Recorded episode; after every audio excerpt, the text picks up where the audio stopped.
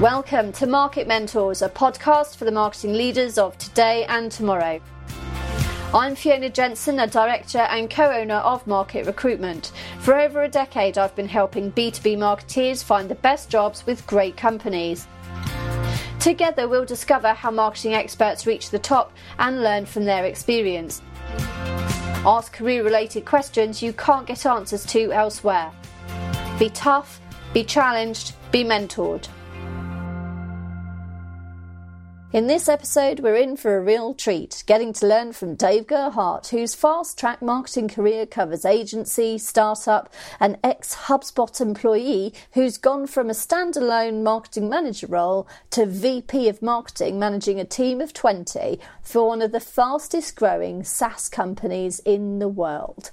We chat about conversational marketing drift and cover some scary ideas like removing lead capture forms from your website. Eek! I'm with the amazing Dave Gerhardt. Thanks ever so much for taking part in Market Mentors today. Hey Fiona, thank you for having me. Uh, I don't know how great I am, but you you pronounced my last name right, so it's off to. I'm I'm happy. I'm happy to be here. bonus points from the start. I'll go with that. Um, yeah. So, Dave, for, for those crazy people who don't already know who you are and what you do and where you've come from, uh, can you give us a sort of summary as to the potted history of Dave, how you've got to where you are today, and what sort of experience they're about to learn from? Yeah, so I, you know, just by just by coincidence, I've kind of only been in B two B marketing uh, for my for my whole career, which which isn't that long. I've, I've been in uh, marketing since uh, probably like almost ten years now.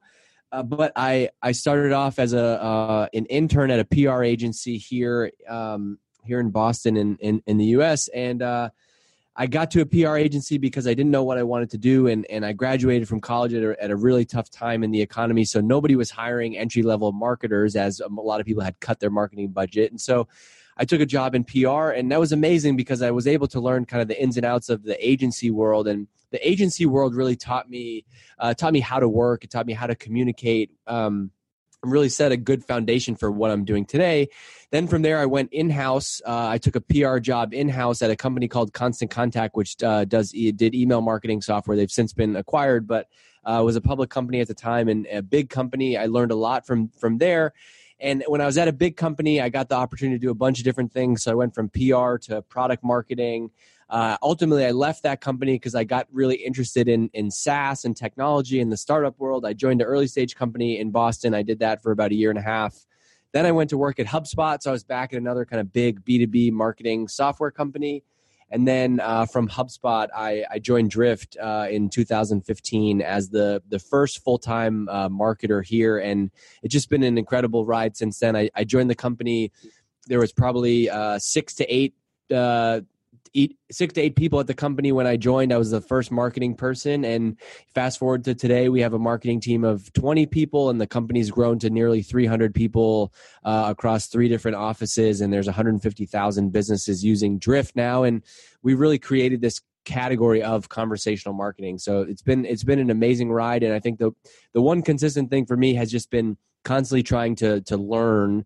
And i've become obsessed with marketing and love reading and learning about marketing because uh, i've seen how that impacts my work firsthand. And so just kind of always on this journey of, of learning how to be how to be better how to be a better marketer and how to be a better person. And it's funny how those two things actually kind of interact because marketing is all about people anyway very true actually. And i love the fact that you kind of created your own category within marketing already being quite a young chap. And uh, also the podcast that you do seeking wisdom um, you know I'm a, I'm a fan. I listen to it. I learn from it myself. So uh, you know your sort of passion really does come through. It's uh, it's pretty incredible i think.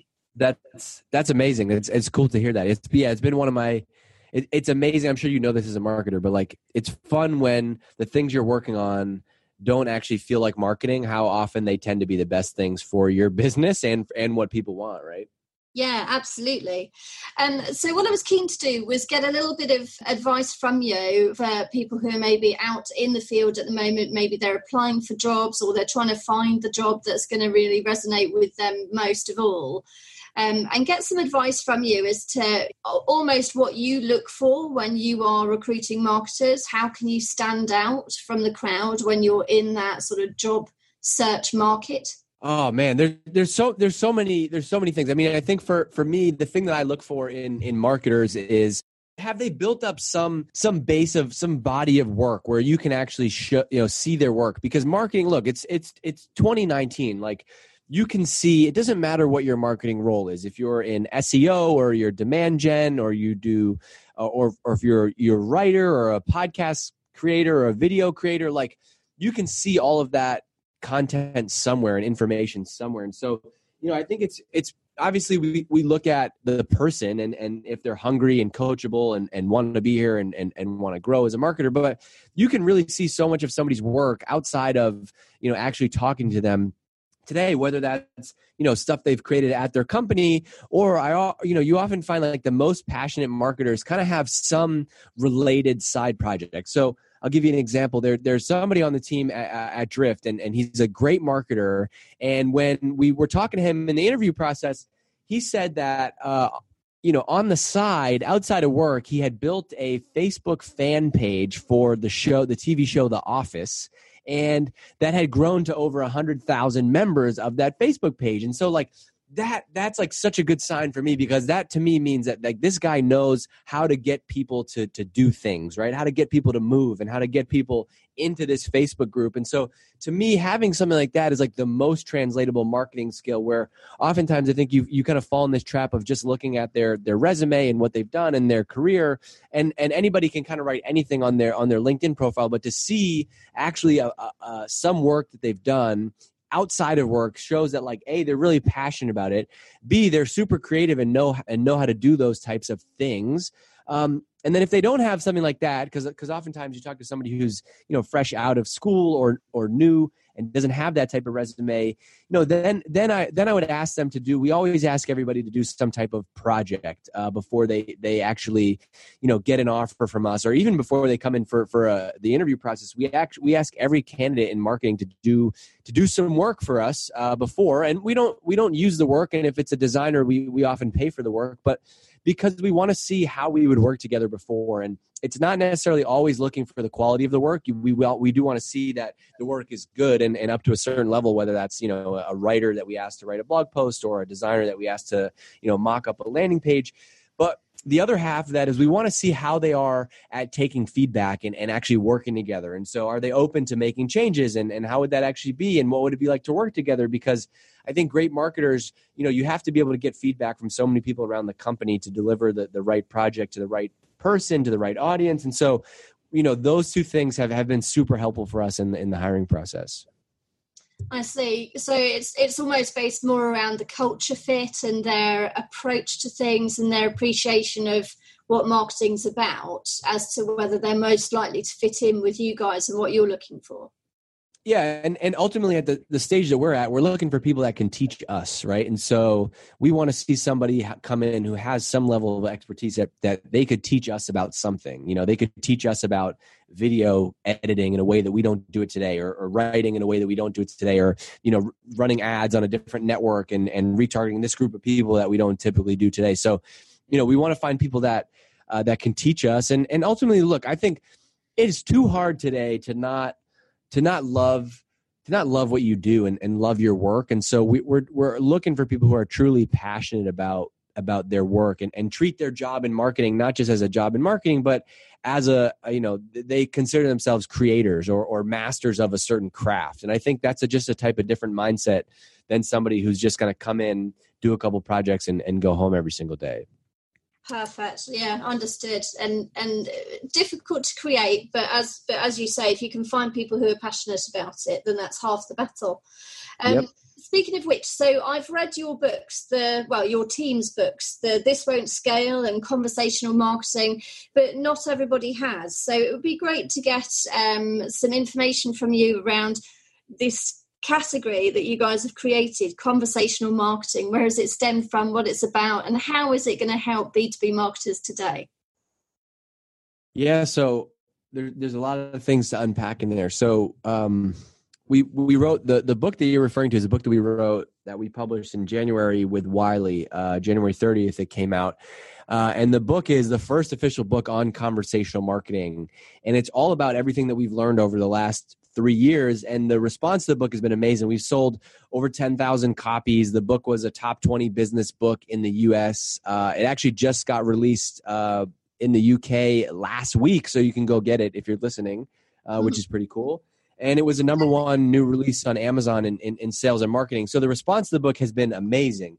But rewind back to why we, you know, the category and basically we, when when the founders of, of Drift started the company, they made this one big bet. This was 2015, and, and the big bet that they made was, hey, look around in all look around in our personal lives, and we're all now using messaging as the default kind of communication mode. And so, you know, it's funny now because it's it's 2019, and and everybody at a company that I know is using Slack, for example, and is using Zoom uh, for for video meetings, right?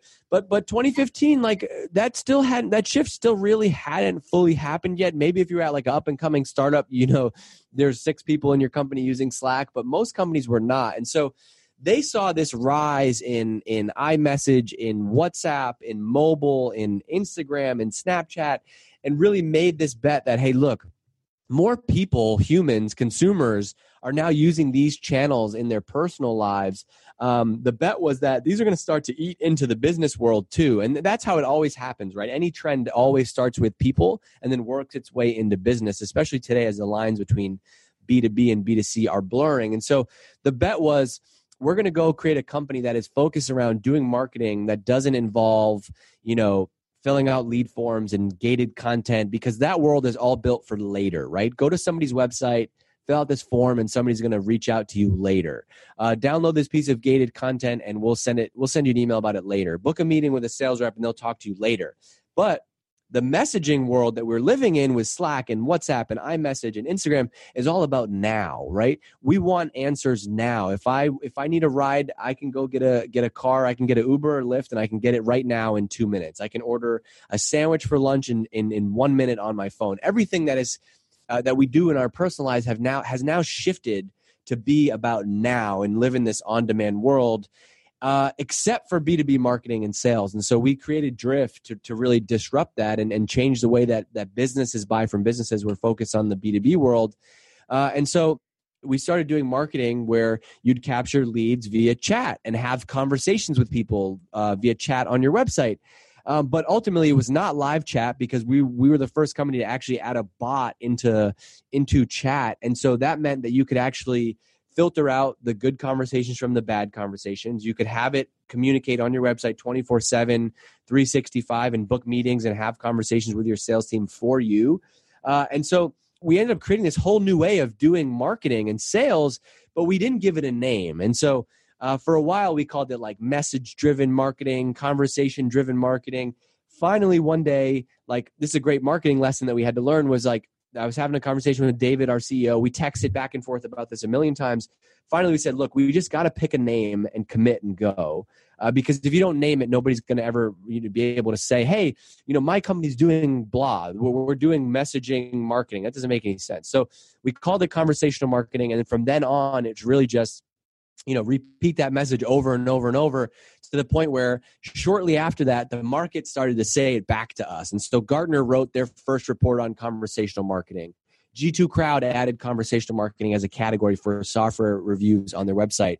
And we started to see over and over and over again just content from all these other people in the marketing world who weren't talking about us but they were talking about conversational marketing. And so um, ultimately that led to really creating something much bigger than drift which is the category of conversational marketing which is now you know one of the fastest growing categories in, in, in marketing software out there It's fantastic. Um, and it also uh, sort of does some scary stuff in the process as well, doesn't it? Like removing lead capture forms and talking about AI and automating some of the sales activities and sort of questioning or challenging the end of business development reps. I mean, there's some pretty crazy stuff in there compared to classic B2B marketing. Um, but you know, it's it's really once you read it, once you get it, it just makes perfect sense now. Yeah, there there is like so so I love that you called that out because there is you know, there's a lot of crazy stuff in there, but but think like what what we're trying to show the world is like this is a fundamental change. And I think I think the challenge is marketers know that they're not getting the same results they used to get, but they're not really willing to like challenge the norm. And and that's the part that's frustrating for me right? Which is like look back at the history of time. Any big change that's happened in the world and our lives and technology has started with something that everybody thought was crazy right? Everybody thought getting rid of lead forms and gated content was crazy and that marketers would never be able to generate leads again. But we've created a whole new way of doing that that is better for customers it's better for your business and you can still generate leads you know acquire customers book meetings and, and, and do all that stuff. And so that's why we had to do things like write the book and start a conference and create so much you know uh, content and education around this because we need to show the world that yes you do need to make a change because if you want the great new results you have to be able to make a change right? But hey we're here and we're going to help show you how to do it. And so that's kind of become a, a pillar of our marketing strategies to is to teach and educate to help people get over this hurdle so the conference you touched on there, I think there's one coming up actually in uh, the UK, isn't it? In the next month or so. Hypergrowth, yeah, good, good little, good little segue. So yeah, hypergrowth we're bringing to to London on uh, June 10th. We wanted to we wanted to expand be, you know outside of the us we've done it this will be the third year we've done it the first year we did it in boston was 1500 people last year we did it in boston and san francisco. Uh, we had just shy of 5000 people there. And this year we're doing it three times since it's year three. We're doing in london in june boston in september and san francisco in november. Um, and everybody here is super excited to, to go to london. And, and the buzz has been just amazing to see the reach you know that that drift. And and conversational marketing has kind of you know uh, across the world which is i'm super excited about Market Mentors is produced by Rockwood Audio, a subscription production service that takes the pain out of podcasting. From advice and support to editing and production to music and artwork, Rockwood Audio has you covered so you can stay focused on your goals. Better, faster, easier. Rockwood Audio. Save time, sound like a pro. Biggest learning curve you had when you got your first senior leadership role in B2B marketing? Talk a bit about learning around how to manage a team versus just managing your own job. Yeah, I mean, this, there's so many learnings in here that that I, you know, that I will take take with me forever, which is like you know growing from being the the an individual contributor really the only person in marketing you know I, I went from writing all the blog posts to making all the videos to sending all the emails to running all the ads to now managing now there's a team that had you know there's 15 20 people on the marketing team and and uh, we've basically just had to continue to scale. I i think that all the lessons that i've learned come back to to people and you know really understanding that I, that I was not great and still am not great at, at hiring and, and recruiting and, and just understanding how hard the hiring process is. And, and I think I've learned a lot from David, our, our CEO. He's, he's taught me a lot through the interview process and hiring, but it really is such a, it's such an art, but you can add some science to it and so we've really focused on like bringing personality tests into the hiring process and and being more you know you know intentional and and having truly a checklist and system for how we hire you know who does the interview what role everybody plays in the interview how we get feedback how we make decisions on candidates how we test candidates and you know i've learned a lot in that process and hiring is definitely an art because anytime you, you bring people into the equation it's never going to be a perfect science but you can get a lot more information today by by taking some of those techniques and bringing a science into it. I think one of the common piece of advice in marketing and just in business in general is like you want to hire A players, or you want to hire all A players. But I learned a great lesson from from a guy I used to work for. His name's Joe Chernov. Uh, he is the VP of marketing at a company called Pendo now. And he basically said, look, if you, that sounds great on paper, but if you hire all A players, your team is just going to end up just biting each other's heads off, right? You can't have all A players. And so what I've learned about is, is, really have to think about the overall mix of the team based on personality types and skills and roles and needs that it really is so much more like a puzzle where you need to find all these different pieces that can fit together to make this amazing team as opposed to just constantly trying to find you know individual specialists that are great at their things. You got to be able to find all di- different types of people that that can work together. And then the third thing i've learned is just the importance of of training and, and systems and checklists, especially in marketing, right? So much that we do every day in marketing can you can create a system, a repeatable system around it, whether that's how you write blog posts, how you make videos, how you make podcasts. You know, we need to have because people people are people and ultimately we all we all have other different priorities and we forget stuff. And so, you know, to have have a pre-flight checklist for how you make a podcast that to make sure it goes off smoothly every time. And and that if you have that written down it helps it helps train it helps onboard it helps you know scale if if that person ends up leaving the company or gets hit by a bus or, or or isn't there that day. It means that all your things in marketing can still go off without a hitch. And so those are the three kind of big lessons that that I've learned over my time but I'm still learning you know every single day as we continue to grow the team and the company still seeking wisdom. I like it. Still seeking wisdom. Exactly. It's on. It's it got to be an ongoing thing. So, what is the most valuable marketing skill you can have? The most valuable marketing skill you can have. Um, you know, I think when most people are given this question, they give some kind of fluffy answer, like you know, be you know be learning or creative. But like i think there to me there really is one specific thing and it's and it's copywriting. Time and time again I've, I've, worked with marketers who are very smart and very technical and analytical and can do a bunch of great campaigns. But if you can't write if you can't write great copy everything breaks down.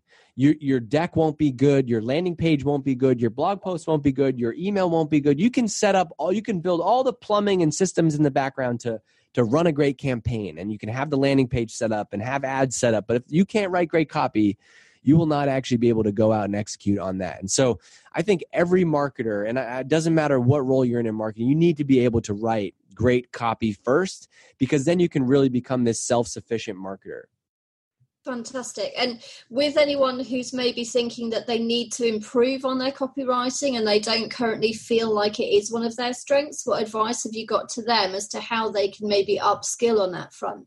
Yeah, well, I would say number one is come come hang out with me because I've created a ton of content around this uh, at Drift, and it's all available on uh, drift.com/insider. I actually taught a couple copywriting courses that we have now as part of Drift Insider, so you can go and check all those out, and it's 100 percent free. You can go check it out and, and and learn a bunch of things. But outside of that, I would um you know pick up a bunch of books, not not to just continue to plug my stuff, but like uh, we also on, on on my podcast, which is called the Marketing Swipe File.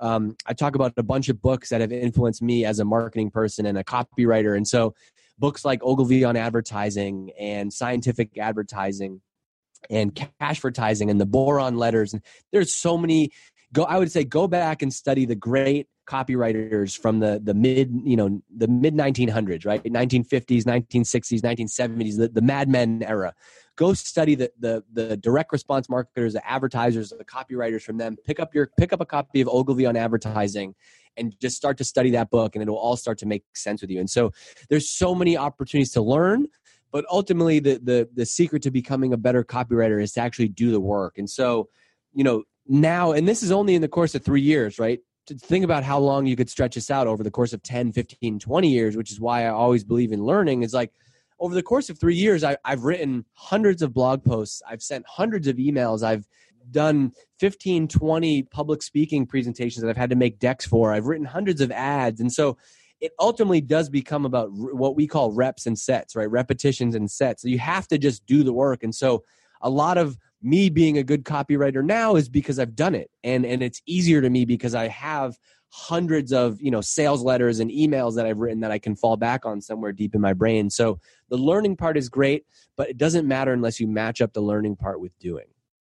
What past failure or uncomfortable experience sets you up for success at a later date? Um, I think the big, I mean, I think the biggest failure that I've made is is, is probably on hiring and, and, and people. You know, it, it's you know I've made made a lot of uh, bad decisions on on on hiring and uh, and recruiting, and so I think those mistakes those mistakes hurt because they're expensive, right? Pe- people are expensive, uh, not just because of the salary that they make, but the the time that you have to invest in onboarding and training, and then there's kind of the the other burden, which is like when you then you know have to move on from somebody at your company that takes a big toll on the rest of the team because the team thinks oh my god am i you know am i at risk? And uh, you know people are leaving the company. And there's just a lot of kind of cultural you know ramifications of that. And so the the mistakes I've made in hiring ha- have have made me be more thoughtful and, and more scientific and really want to treat hiring uh, just like a science, just like we would a marketing channel.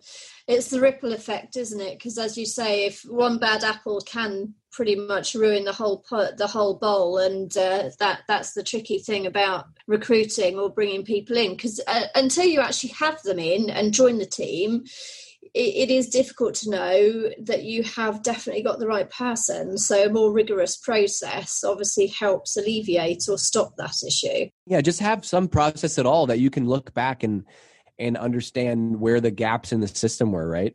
So, what advice have you received from your mentor that made the most impact? Do you think? Uh, I hope he doesn't listen because my mentor is our is our CEO, David. Uh, I think I think he the biggest impact has really been. I'll give you two answers because I because I, I think they're both important. Number one is learning. Okay, number one is like he was the first person to really push me to go out and learn, and now I've seen firsthand that the impact of learning has had on my career and my life. It's it's helped me not just get better as a person, but like selfishly, career wise, like it's helped me make more money. It's helped me grow. You know, in in my career, it's helped me get a, be, a bigger job title. Like that's all the stuff that I that I really see firsthand. Like making this investment uh, in in myself first, and and I want to. I'm just gonna pull up my my Twitter page real quick because I, I tweeted out this quote from a from a book that I read last night, and I think it perfect. I tweeted out because I think it perfectly sums up. The quote is from Jim Rohn, who's Tony Robbins' coach, and he said, "Learn." He said, "Learn to work harder on yourself than you do on your job. If you work hard on your job, you'll make a living. If you work hard on yourself, you'll make a fortune." And and I think that that line is so true. And and so what I learned from David is to really just invest in yourself, like whether that's books or coaching or seminars or online courses like there's so much opportunity out there to learn today and so number one is learn in yourself uh, learn and invest in yourself number two is be intentional about what you learn. And so i think the biggest mistake a lot of people make is they just want to learn everything or just some very broad stuff. But what david pushed me is look he's like you you obviously have a skill and, and a natural ability to be to be a marketer. So he said go and study marketing. Go and pick up the best marketing books of all time and study people and copywriting. And so that helped me because I, I didn't really like reading and learning because I, I didn't know what to focus on but now that i've found something that i that i love and, and can and i see the impact of it makes me better every day i can go read something in a book and then go apply it the next day i want to read more i want to learn more so I would always think about like what is the thing that you want to go learn right now. Let's say you make videos, right? You're a video content producer. Um, go and study storytelling and dig up all the great books about making movies and films and storytelling and story structure, blah blah blah uh, because that's going to help you go make better videos. And then so when you when you take what you learn from that book and go apply it to videos you're going to make better videos. And when your videos are better you're going to get more feedback and more love and you're going to want to go make more videos. And so it becomes this kind of like this this never ending loop perfect really good advice what's the worst experience you've had working for someone Uh, I don't. I haven't really had a bad experience to be honest. I've been lucky to to to work for some, you know, uh, amazing people who have who have taken me under their wing and mentored me. I think part of it is because I've always been been willing to learn and, and put in the work for them. But you know, I've had a really good stretch of of managers and and bosses. I I, I honestly can't think of you know, I, I grew, could rewind. I've worked at five companies, and and I think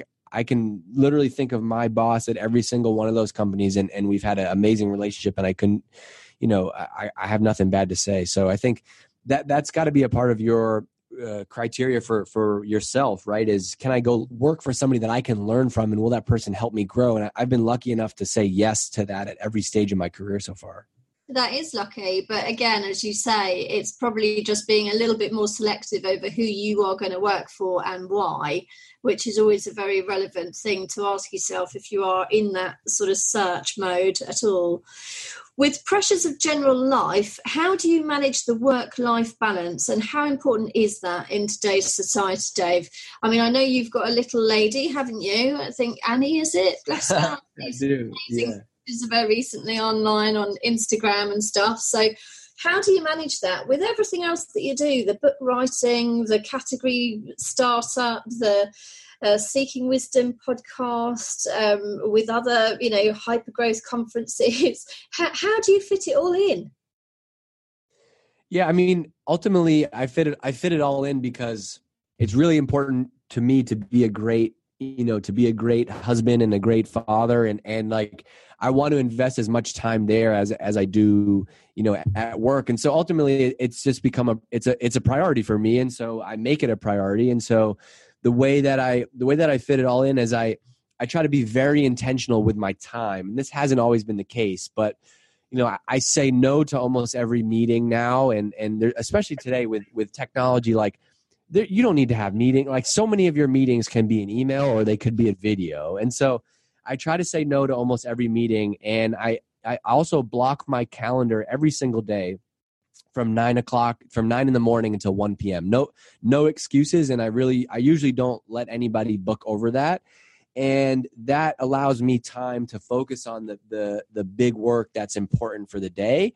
And not only do i block the time from 9 to 1 but i actually schedule out specific tasks. So so instead of just having my to-do list in a notebook or in trello uh, i have it there but then i go and schedule it on specific days and so and for specific times. And that has been a huge help for me because you can't you know you can't look at your to-do list that has 15 things that are all important on them. And then even if you have your time block from 9 to 1 you then just kind of sit there and think about uh which thing should i go do? And so i found that like at least for me personally picking off one or two specific things every single day and scheduling the time to do them it makes sure that i get it done because it gives myself some type of deadline enforcing function but it also gives me the the mental space to just say, hey, don't do 15 things today, do these two things. And so so for example, you know today i have to work on a deck and so i have two hours blocked uh, later today and the only thing i'm turning off slack and i'm turning off email and and my only measure of productivity is can i get that thing done and then